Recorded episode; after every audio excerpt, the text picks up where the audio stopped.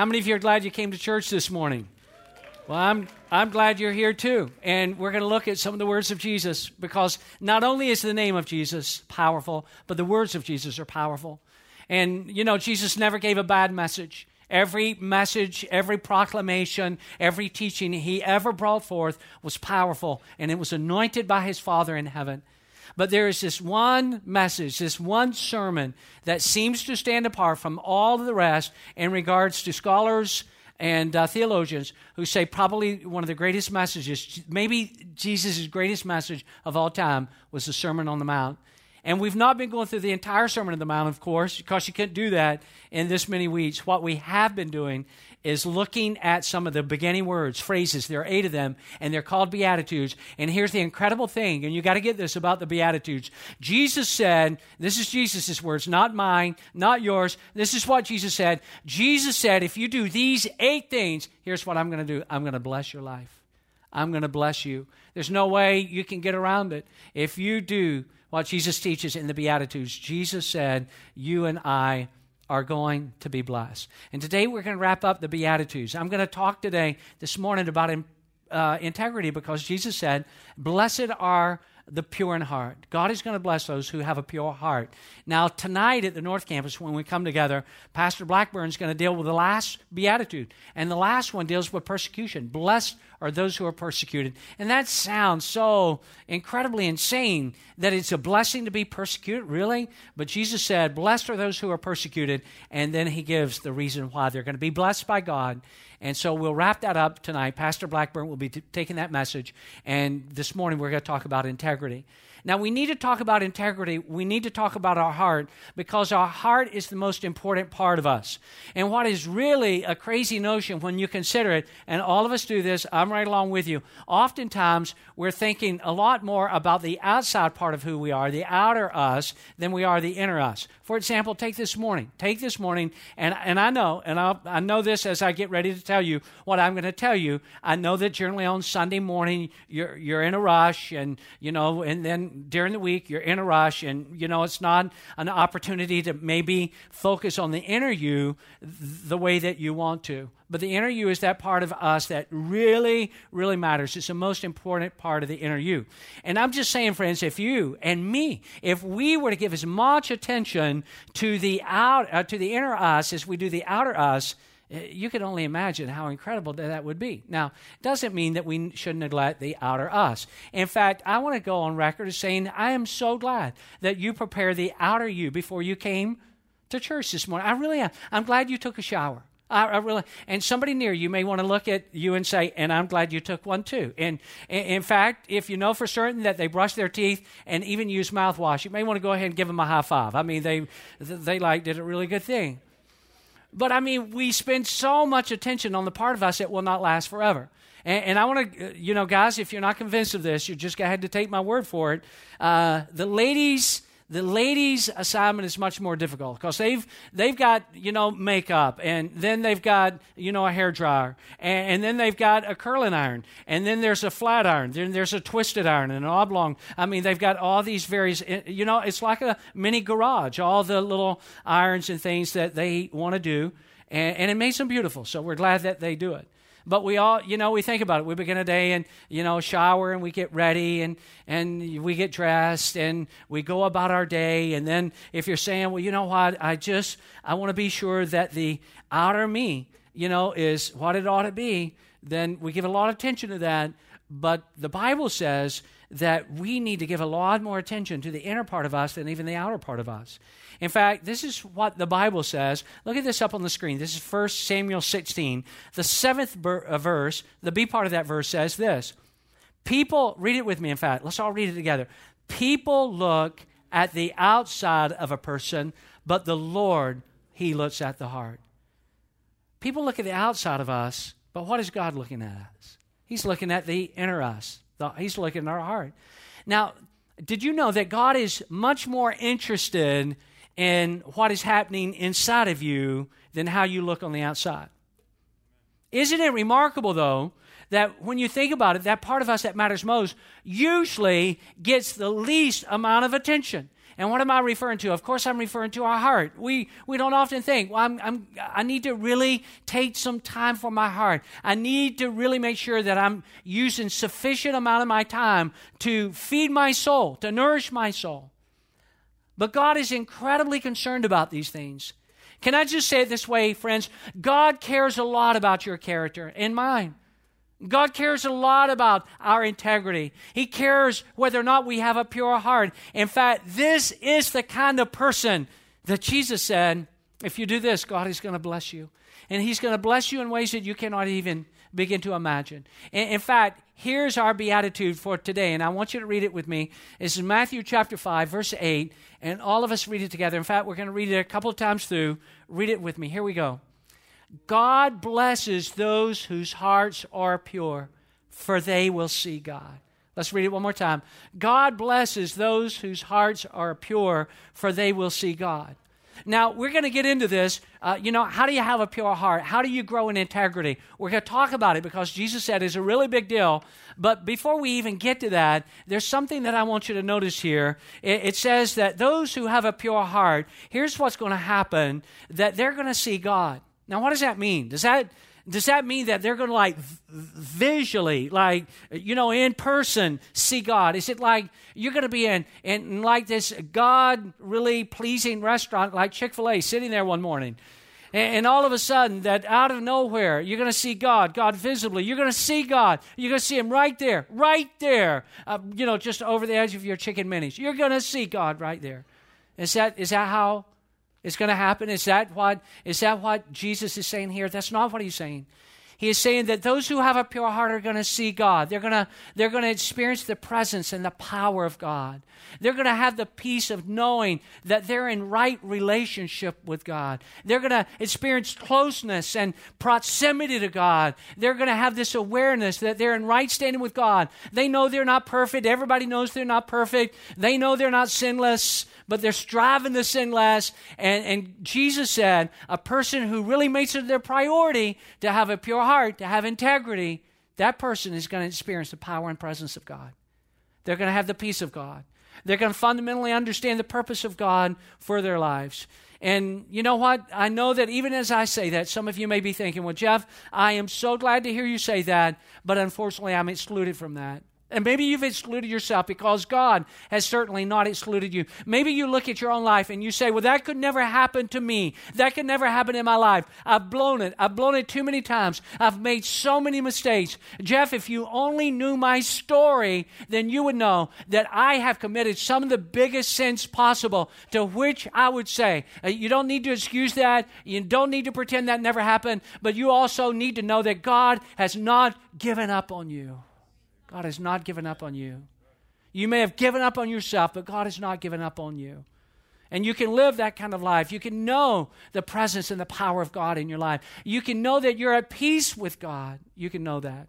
And how do we know it? I'm still amazed. Every time I read this next verse, every time I read it, I just say, oh, that is shocking to me. But it's in the Bible. Therefore, we know it is true.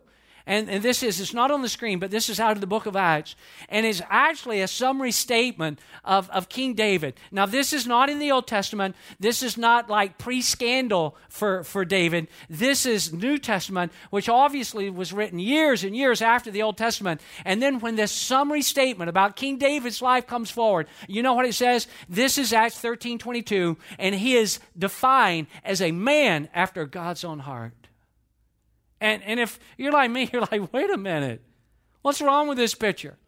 Really, in the New Testament, David's going to be known as a man after God's own heart. David, after all that he did, and, and, maybe, you know, people think, well, it can't be the same David. Like there's more than one John, and there's these various names, and, you know, there was more than one Mary, and, and so therefore it must be another David. No, this is the same King David who had this scandalous affair with Bathsheba, and even took it beyond that. If that were not bad enough, even took it beyond that and ordered the murder of her husband Uriah.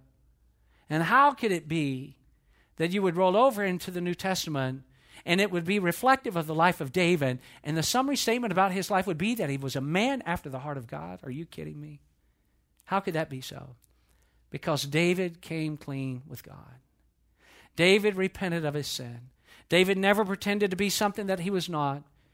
After being confronted by the Nathan, uh, by the prophet Nathan, he just comes before God and he says, God, look at my life, and I, I've made a mess of it. I've, I've made some major, major mistakes here. And then he started saying things. If you remember, this plays out in the Psalm God, renew a right spirit within me. God, do not take your Holy Spirit from me, but restore unto me the joy of my salvation.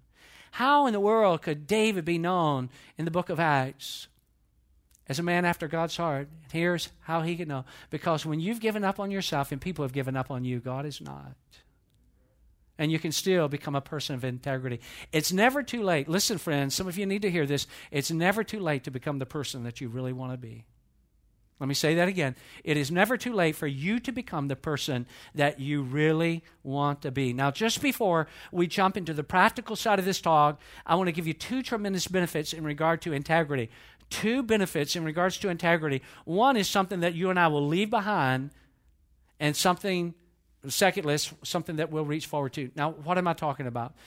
You know, there's coming a time when you're going to die. And I, I know you probably didn't want to hear that this morning, but you know, best I can tell, the mortality rate still hovers somewhere around 100%. So at some point, uh, we're going to have somebody's got to do a funeral service for us. And when we leave this world, we may leave it in body, but we can leave behind a lasting legacy. And that is the advantage of being a person of integrity, of having character, of having a pure heart. You know you're not perfect. Other people know that you're not sinless. You don't pretend to be something that you're not, but you know that you're a person of integrity. You've got a pure heart. And when you leave this world, you leave behind a legacy. Look at Proverbs 20 and verse 7. It said, The godly walk with what? What do they walk with? Integrity. Blessed are their children who follow them. So it's not too late to leave a positive legacy. Your attitudes can change. Your priorities can change. Your values can become what God wants your values to be. And you too. It's not too late to leave behind. Uh, I've blown it so many times, Pastor Jeff. It's not too late to leave a positive legacy for others to follow. But there's something also, not just what we leave behind, but something that we reach forward to, and that are, that's going to be the rewards that we're going to have in heaven. Look at this verse. This is up on the screen, Matthew 25, 21. Look at what it says, the master being God. And it said, His master replied, Well done, good and faithful servant. How many of you would love to hear God say that over your life one day? Well done. You've been a good and faithful servant. You've been a good and faithful servant. You have been faithful with a few things. I will put you in charge of many things.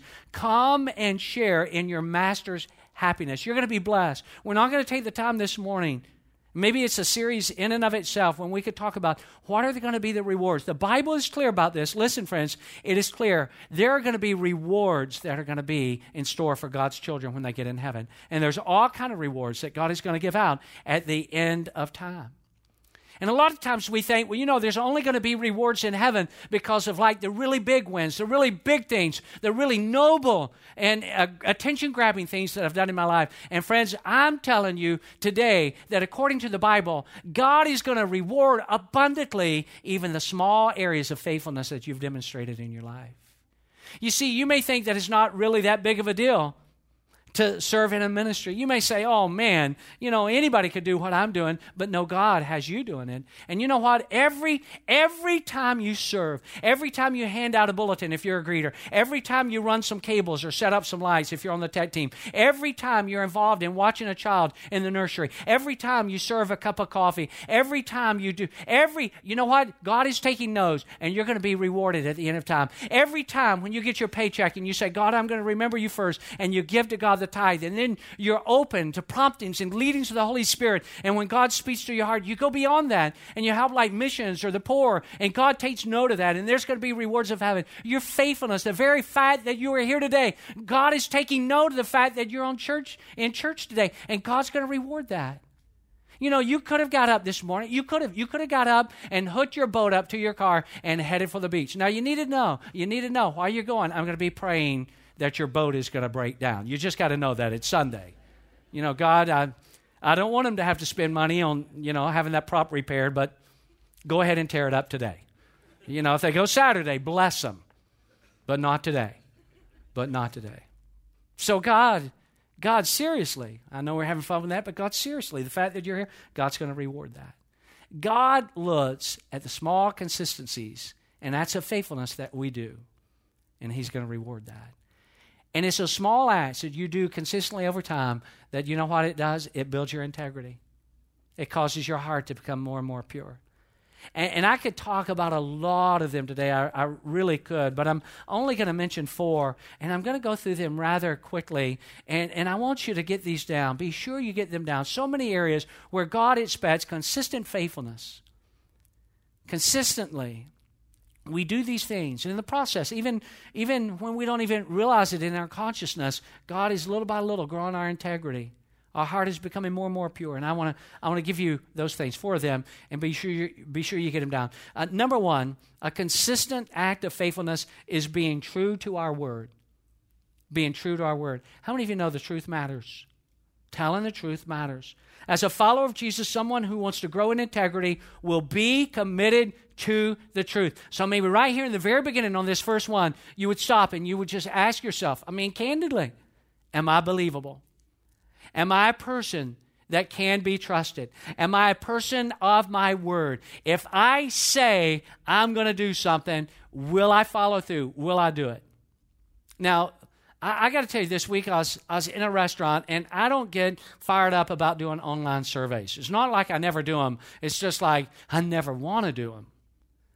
But there was this lady in this restaurant she and, and, she was impressive. In fact, if you had a business, you would want, want to hire this lady. She had a positive attitude. She smiled. She greeted you. Uh, you know, she was. And then at the end, when she gave me my ticket, she convinced me. She made me give me her word, my word, to her that I would fill out this crazy survey. Do I want to? No. Do I want to shred it with the rest of the receipts as soon as I get home? This absolutely but I can. In fact, I was thinking about it and I said, you know what? I would shred this in a New York second had I not given her my word. And therefore, I've got to do it. I've got to do it. Now, am I believable? Can I be trusted? Now, uh, I know that we've got a lot of educators that are here today, and you're going to be able to appreciate this and identify with this. Educators at all levels elementary level, middle, high school, the university level. And, and I love this, and it's, it's this particular article deals with the reality that sometimes, surprisingly, shockingly so, students aren't always completely honest about things. In fact, this particular writer says, over the course of many years of teaching, he says, I've noticed that there typically seems to be a rash of deaths among students' relatives at the end of the semester. It happens mostly in the week before final exams and before papers are due. Guess which relative most often dies, he says. Not being completely honest, are they? What relative most often dies? He said, Grandma. Grandma does. In fact, another writer, Mike Adams, Mike Adams, who he is, he is a professor at the Eastern Connecticut State University, and he has actually done research on this area where students may not always be honest around exam time. And this is what he writes. He has shown, this writer, that grandmothers are 10 times more likely to die before a midterm and 19 times more likely to die before a final exam. Worse, grandmothers of students who are not doing well in class are at an even higher risk Students who are failing are 50 times more likely to lose grandma than non failing students. It turns out that the greatest predictor of mortality among senior citizens in our days ends up being their grandchildren's GPAs. The moral of all of this if you are a grandparent, do not let your grandchild go to college. It will kill you, especially if he or she is intellectually challenged. Students are not always honest, nor are parents. There's another side, though, to being true, and that is keeping our promises. Check out this verse. Proverbs 25 14 says, Broken promises are worse than rain clouds that don't bring rain. You ever talk to a family member in another part of the country and they've had dry conditions and they're like, man, we just need rain. And they say something like they do to me, Are you guys having rain? Are y'all getting enough rain in Florida? Boy, we could use some rain here. Wish that it would rain. And then they may go on to describe the other day it looked like it was going to rain, clouded up, rained all around us, but it didn't rain here. And broken promises are like that. They look like they're going to come uh, be fulfilled. They look like they're going to come to fruition, but they turn out to be empty. Let me ask you a question. What have you promised? What if you promised a parent a spouse? What if you promised a, a, child? Did you know that broken promises to kids are the number one reasons, the number one reason that creates bitterness in the life of a child? Because I'm going to be there at this time. I'm going to pick you up. We're going to do this, and it never happens. What kind of promise have you made to God?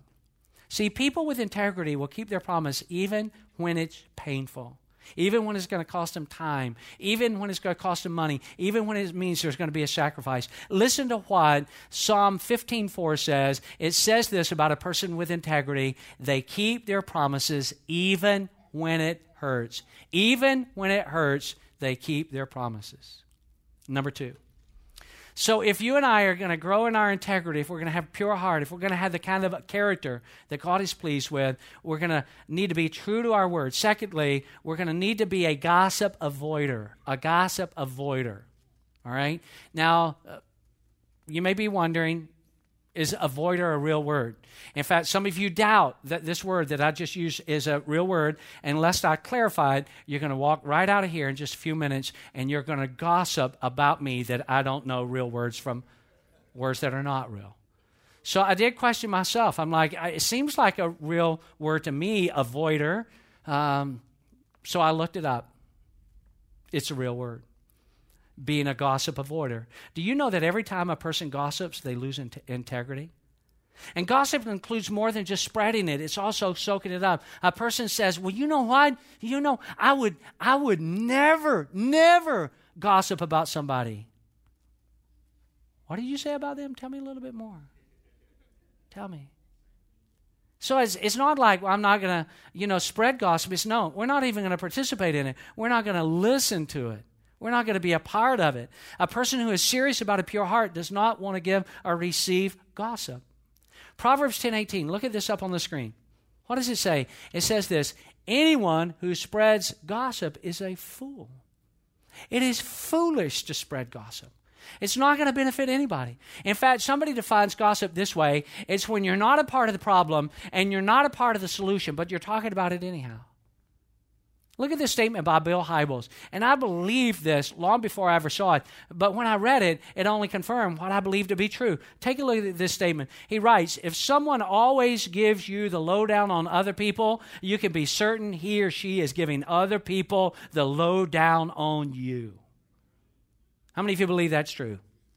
You believe that's true? Somebody comes to you and says, Well, hey, I, I, I want to, let me tell you about something. I, I want to tell you uh, something about somebody, and and it's normally. Have you ever seen it spiritualized? Have you ever seen somebody uh, take this ridiculous step to try to spiritualize gossip? I'm going to tell you something about so and so because we need to be praying for them. That's not true. They just want to gossip. So somebody comes to you and they want to gossip about somebody else, and if you don't stop them and you let them do it, number one, you don't want to be a part of that. But if they will tell you gossip about somebody else, guess what? You've got to function with this reality. They'll also go to somebody else and they'll talk about you. They'll gossip about you. A person with integrity just says, I'm not going to listen. I'm not going to give it. I'm not going to receive it. I'm not going to spread it. I'm not going to soak it up. A person with integrity will also keep a confidence. And I'm not referring to what we just talked about, receiving gossip. But, um, you know, a, person with integrity just says, you know what? I, I had to know that, you know, based on the nature of maybe what you do, or, or you've got a close friend that has confided in you and so you've, you've held that, that confidence. God honors that. God is going to bless that. Proverbs 11, 13, not on the screen, but it says this A gossip can't be trusted with a secret, but someone of integrity won't violate a confidence. Now, think about this for just a moment. Think about this for just a moment. Is there anybody in your sphere of relationships? Is there anybody in your life that, that you, would, you would say this you would say, I could tell this person, and I know that they would keep it confidential. Any, any of you have somebody like that in your life? You just, I could tell them this, and I know for a fact they'd never share it with another soul. You know that? How many of you, how many of you would also have to say, and I'm going to get sort of out of the light so I can see you raise your, how many of you also know somebody, and please don't point at them if they're in this service, you'd say, I would never tell them if my life depended on it. Isn't that true? I never tell them. Why? Because you know that they lack integrity. You wouldn't share confidence with them because you know that they are apt to share it with somebody else. And there's a lot of areas I probably don't do very well in, but this is one by God's grace that I've been able to get down. My my family will tell you. You could ask them after this service, Kay, and say, "Can he really keep confidences?" And, and, I can. I've chosen to. It's the it's the thing of integrity to do. I, I feel this way, I, and I've said to my family, I will go to my grave with so much stuff that I know that I have never been able to tell. Why? Because I want to be known. I want to leave a legacy of somebody that can keep a confidence. All right? So let's let's keep moving, being true to our word, being a gossip avoider. Thirdly, being a faithful and consistent tither. Now, this morning we're talking about integrity. What does it mean to have a pure heart? And this is what all of us need to know that our hearts and our money are inextricably linked together. It is true. It is true. Your heart is connected with your money, your money is connected with your heart. Now, how do we know this? We know it because the Bible says it. Read this verse with me, everybody. Matthew 6 21 says this For where your treasure is, there your heart will be also. Do you want to know how which direction your heart leans? Look at the direction your money flows into. If your heart, if your passion, if your heart, if your excitement is most about your house, guess what's always going to be flowing toward your house? And I'm not talking about necessary repairs. If it's your hobby, if it's something that you enjoy doing, if it's your car, if it's your vacations, if it's your boat, if it's your clothes, guess where my money is going to inherently go? My money will inherently, listen, friends, this is an axiom of life, but it's also a biblical truth that our money will always flow in the direction of what our heart feels most most passionate about. Now, if God has our heart, if He is truly the priority of our life, then guess what is the very first check that you and I are going to write when we get paid? It's going to be our tithe check. But you know what a lot of people do? A lot of people have never learned this. They say, This is what I'm going to do. If you ask them, Do you know God? Yes, I know God. Do you love God? Yes, I love God. Do you believe the Bible is true? Yes, I believe the Bible is true. Well, how do you handle your money? Well, when I get paid, Here's what I do. How many of you, by the way, whenever you get paid, you feel like there's about 37 hands out there saying, "Give me, give me, give me." Hey, here's uh, I, want, want, want. And so a lot of people, a lot of people, because they they lack they lack the understanding of how God views our money. What they say, well, I, am gonna, you know, I'm gonna pay this, and and I'm gonna pay that, and, and I'm gonna do this, and, and I need to pay this, and I'm gonna give to the, and then I hope that at the end of time, I've got a, something left over. Maybe I will, some leftovers that I'm going to give to God. How many of you know that God does not want to be last in our lives? God wants to be first. And how do we know that God has our heart? What is the first check we write when we get paid? I, and I know what some of you are thinking. Pastor Jeff, I've got you there. I don't write any checks. All right, all right, technicality. What is the first online payment you make? And that's an indication. Now, Think about this for just a moment, and I'm going to move on. Does God need your money? No. Does God need your money? Is God like in heaven now sweating it? Like, come on, we've got an economic shortage up here, and, and, and I really, I really need you to, you know, I need your money. Listen, listen, trust me on this. God does not need our money, but God does want our heart. Can I say that again? God does not need our money, but He wants our heart. Look carefully at these three verses. A lot of you know these verses, and just take a look at them quickly before we get to the last one. This is Malachi chapter 3. Three verses here, 8 through 10, and it just tells us how God sees this and how that our money can either be blessed by God or cursed. Look at verse 8. Should people cheat God? Yet you have cheated me. This is God speaking now. Yet you have cheated me. But you ask, What do you mean, God? How have we cheated you? When did we ever cheat you? You have cheated me of the tithes and offerings due to me. That belongs to me. You're under what? A curse. I don't like seeing that because I don't want my finances to be cursed. I want them to be blessed. But you're under a curse for your whole nation has been cheating me. Bring all the what? All the tithes into the storehouse. The storehouse is the place where you and I are spiritually fed. So there will be enough food in my temple. If you do, says the Lord of heaven's armies, here's what I'm going to do. I will open the windows of heaven for you. I will pour out what?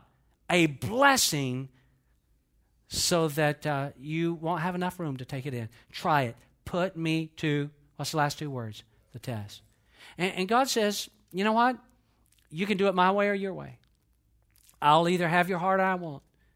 Your finances are either going to be blessed or they're going to be cursed. And it's all going to boil down to are you going to make me the priority of your life? Do I really have your heart? It's tithing. Listen, tithing is a heart test. I hope none of you, I hope none of you have any kind of heart abnormalities whatsoever. But if a doctor had some concerns about your heart, you're going to maybe go through a series of heart tests. They may start with blood work. And, and they may look at your cholesterol levels and your triglycerides and such. And, and, and then if they don't have satisfaction, they may, you may have to have a stress test. And if they, you know, if that's non conclusive, they may say, well, I think what we need to do, we're going to do a heart catheterization. What are they trying to do? They're trying to find out the health of your heart, the condition of your heart. And these things would be all heart tests. What is our heart test, spiritually speaking? It is whether or not we're tithing. What is our heart like spiritually? And again, I know that you and I want to have integrity in this area. We want our heart to belong to God. And God says, where your treasure is, that's where your heart is going to be. So, being true to our word, being a gossip avoider, being a faithful tither, and then and then you're going to need to brace, brace yourself on this one. So, I'm, I'm giving you a warning. Go ahead and and and look at the person next to you and say, Get ready. Just go ahead. Let him know. Get ready for this one. Say he's just warming up, but he's already out of time. But you get ready because he's, he's going to talk about it. Just let him know. Get ready. All right, here it is. Last one. Being a diligent worker. A diligent worker. You say, Does that really say something about my integrity? It absolutely does. Does the way that I do my work, the attitude, the quality of my work, does that have something to do with my character? You better believe it does. You see, as I understand the Bible, I can and should be thankful for my job. How many of you know there's a lot of people in the world who would love to have a job? You know this? Can I see your hand if you believe there's a lot of people in the world love to have a job, would love to have income, would love to say they have an employer, but they don't. So you and I should be thankful for our job that we have an employer, but listen to the rest of this now. But I'm accountable to God for the effort and attitude and quality of my work. Listen to this verse. This is Ephesians 6 6. Don't work hard only, listen to this, don't work hard only when your master, now in our context, in our day, our culture, we'd use the word boss or supervisor or manager. Don't work hard only when your boss is watching and then shirk when he isn't looking. Work hard and with gladness all the time as though, here it is, working for Christ, doing the will of God with all your, here we're back to this, your heart, your integrity.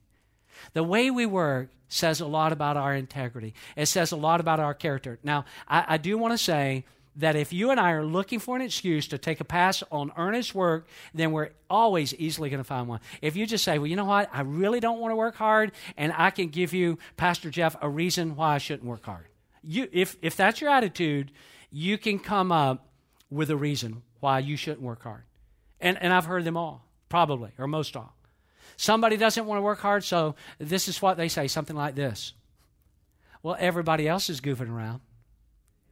Everybody else is goofing off. You know, so why should I work hard when everybody else is goofing around? How, how, about, how about this one? If somebody's looking for a lame excuse why not to do a work that is going to honor God, some, somebody says, well, you know what? I, I'm not, I'm not going to work hard because I don't work for a Christian company. Why should I work hard? I don't work for a Christian company. Here's a big one. Here's a big one. I don't work hard because my boss is a jerk. Now, let me let me just ask you guys and gals this. Does the Bible give you a free pass on this matter if your boss is a jerk? Absolutely not. Why? Because what we just read, we do our work is unto the Lord. Do we have a boss? Do we have a manager, supervisor? Sure. But the reality is, our highest boss is God. A person says, here, here's probably the chief one. That's, that's a big one. But this may be the biggest one of them all. If I'm looking for an excuse as to why I'm not going to work hard, here's one that I might would use. Because I hate my job. I just hate it. Why should I work hard at a job I hate? Well, number one, I hope if you hate your job, that uh, you're not always going to hate your job, that God would either turn things around where you're at and you're going to eventually love your job or you love a job somewhere else. But it still doesn't give us the reason to just say, I'm not going to be a diligent worker. Now, this I know may not be your life verse, but it's still in the Bible, and God wants us to pay attention to it. Look at it on the screen. This is Proverbs 18 9, and it says this A person who doesn't work hard is just like someone who destroys things. That hurts, doesn't it? Ouch, some of you may be thinking. And maybe you're wondering is God saying that poor work, lazy work, sloppy work, spiteful work is likened to vandalism? Is that what God is saying? Yes, He is. Somebody who doesn't work hard is just like someone who destroys things. Colossians 3:23 helps us here. Whatever you do, work at it with all, read the rest of it with me, with all your heart, as though you were working for the Lord and not for people. Friends, even if you hate your job, and I hope you won't hate it always, or I hope you get a different one, even if it's not a Christian company, even if everybody else in that company or business is goofing around, even if your boss is like a jerk with a capital J and the biggest jerk of all, that does not give you and I the reason to say, I'm not going to do diligent work. Why do we do diligent work? Because we know who our boss really is. And there may come a time in your life where you're just so frustrated and unfulfilled and so, just so mad and angry that you have to just tell yourself, you have to go back to the Bible and say, you know what, God? I'm, at the end of the day, you know, chiefly, I'm, i know I work here and I know this is company and this is my manager, this is my supervisor, but God, what I'm doing and the attitude of my work and the quality of my work, I do this. What I'm doing, I do it as unto you is unto you. Let's wrap this up. If you and I say, Well, I want to be a person of integrity, and I believe that every one of you do, I want to be somebody that has a pure heart. Well, then how do I just keep growing in this? Let me give you a couple of things, and we're out of time, so go ahead and stand. I'll give you these last couple of things. It's not in addition to the four, it's two thoughts as we wrap up. And I want you to hear me. If you say, you know, what do I do to keep growing integrity? And I'm not trying to oversimplify this, but I'll just give it to you as we part ways you're going to have to stay in the Bible. You really are going to have to stay in the Bible because the Bible is our source, it is our guide for how we are to live our life. Just like we ought to take the first of our income and give that, that's the tithe, and give that to God. I pray that you'll find a way to take the first part of your day, or if that's not the best part of your day, a quality point of your day where you'll just open up the Bible and you'll read it and you'll allow God to speak because in the Bible, it teaches us how to live our life. It teaches us how to have a pure heart. It teaches us how to grow in integrity. In fact, listen to Psalm 119. 119.9 says this How can a person keep their way pure? How can a person have integrity? And then they answer their own question by living according to God's word. You say, I want to be a person of integrity. Where do I get started? In the Bible. Because the Bible will help you live. If you follow it, a life of integrity. Here's another thing you need to keep in mind, and then we'll pray. You've got to care more about God's approval upon your life than the approval of people upon your life. If you're always trying to make a decision, uh, well, if I do this, it's going to please people, but if I do this, it's going to please God. Can I tell you? Always go with God. Always go with God. You got to care more about God's approval on your life than the approval of people. There's going to come times in your life, just as it does in mine, again and again, when you're going to be like at a fork in the road, and you're going to say, like, do I do this or do I do this? Do I go this way or do I take this path? And here's a way to just slow down, take a deep breath, do a timeout, and say, with the decision that I've got to make, which decision will honor God most? And when that is clear to you, make that decision. Care more about the approval of God than anybody else's. Make decisions that you know are going to honor God best. And make sure that every day you're getting into the Bible because God will show us in His Word how He wants us to live. So, Father, thank you for this day. Thank you that every person here, I believe, I choose to believe that every person here really does want to grow in integrity. Every person here really wants to do consistent things consistently faithful things that you're going to reward one day in heaven. And I just pray that you empower them and help them. We pray all these things in Jesus' name. And everybody said, Amen. I love you, everybody. Have an awesome week. See you right back here next Sunday.